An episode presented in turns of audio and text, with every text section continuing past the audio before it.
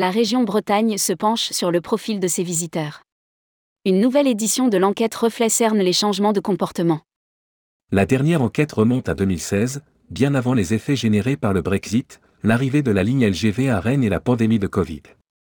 L'enquête terrain et les 40 000 questionnaires apportent des pistes de réflexion pour adapter le tourisme breton et notamment faire de la Bretagne une destination exemplaire en matière de tourisme durable.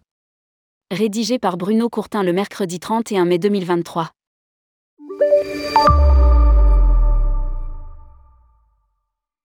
Dans sa présentation des résultats de l'enquête Reflet, conduite par l'Observatoire du tourisme breton, Anne Gallo, vice-présidente de la région et présidente du CRT Bretagne, insiste sur les deux axes majeurs du schéma de développement régional du tourisme, adopté en 2020.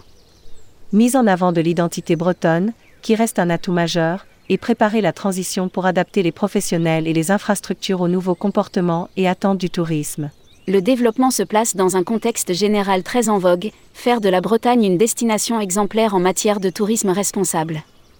Anne Gallo rappelle les trois enjeux derrière la stratégie touristique engagée, réduire le plus possible l'impact carbone du tourisme tant du côté des professionnels que de leurs clients, s'assurer du bien-être local des habitants, des collaborateurs et des visiteurs pour optimiser l'acceptabilité du tourisme comme une activité majeure sans perturbation excessive, notamment via la gestion des flux, et enfin, mais note liste, pérenniser le tourisme en tant que générateur de revenus et de retombées économiques qui représentent 8% du PIB régional et plus de 80 000 emplois directs. 9,1 milliards d'euros de retombées économiques annuelles. Les premiers résultats de l'étude reflet font ressortir le poids du tourisme pour la région l'observation de la saison passée, l'exploitation des enquêtes terrain sur 76 sites répartis sur l'ensemble du territoire, la participation de 250 partenaires, qui ont donné accès à leurs fichiers et permis de générer 40 000 questionnaires remplis par les visiteurs, donne une liste de chiffres plutôt satisfaisante aux yeux des responsables touristiques territoriaux. Le seuil des 109 millions de nuitées touristiques a été franchi l'an passé. Il correspond à un séjour moyen proche de 6 nuitées par touriste, sachant qu'une majorité des visiteurs qui franchissent les frontières bretonnes ne sont que des excursionnistes à la journée, 93 millions enregistrés. Les vrais touristes, résidant en hébergement marchand, ont dépensé plus de 6 milliards d'euros l'an passé, tandis que les excursionnistes n'ont laissé que 2 milliards dans les caisses bretonnes, auxquelles on peut ajouter plus d'un milliard d'euros provenant de l'occupation et des investissements dans les résidences secondaires. En majorité, les touristes viennent en famille sur le littoral. De tout temps, la caractéristique du tourisme breton est d'être très domestique, voire identitaire. Les derniers chiffres confortent cette situation avec près de 80% des nuitées générées par les touristes français, en provenance du quart nord-ouest en premier, suivi des franciliens, du grand été du reste du pays, quand les touristes étrangers peinent à dépasser les 20%. Le retour des Britanniques, sonné pendant des années par le Brexit, est la bonne nouvelle du moment, alors que nos voisins allemands et italiens suivent de près. Sans trop de surprise, l'observation des flux de visiteurs fait ressortir la très forte présence des familles à plus de 42% et des couples, amoureux ou pas, à 40%.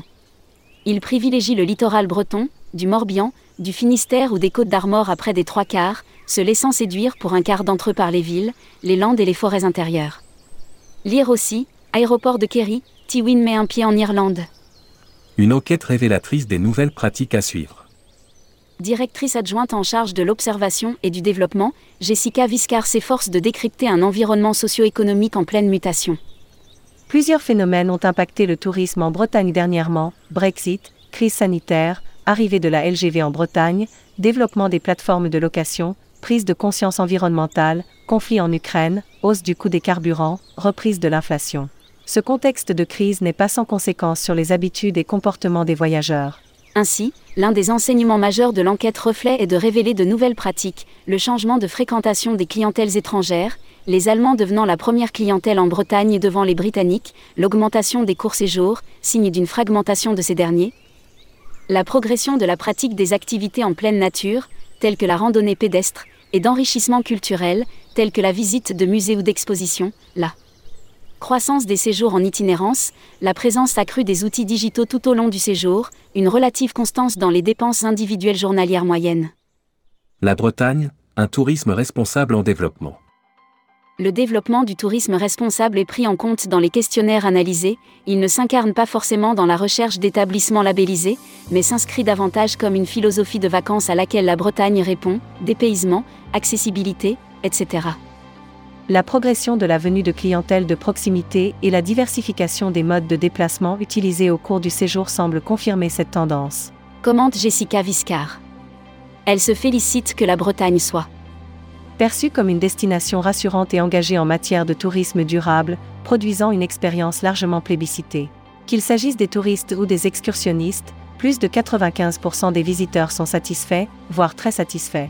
Lire aussi, quelles destinations françaises durables sont plébiscitées?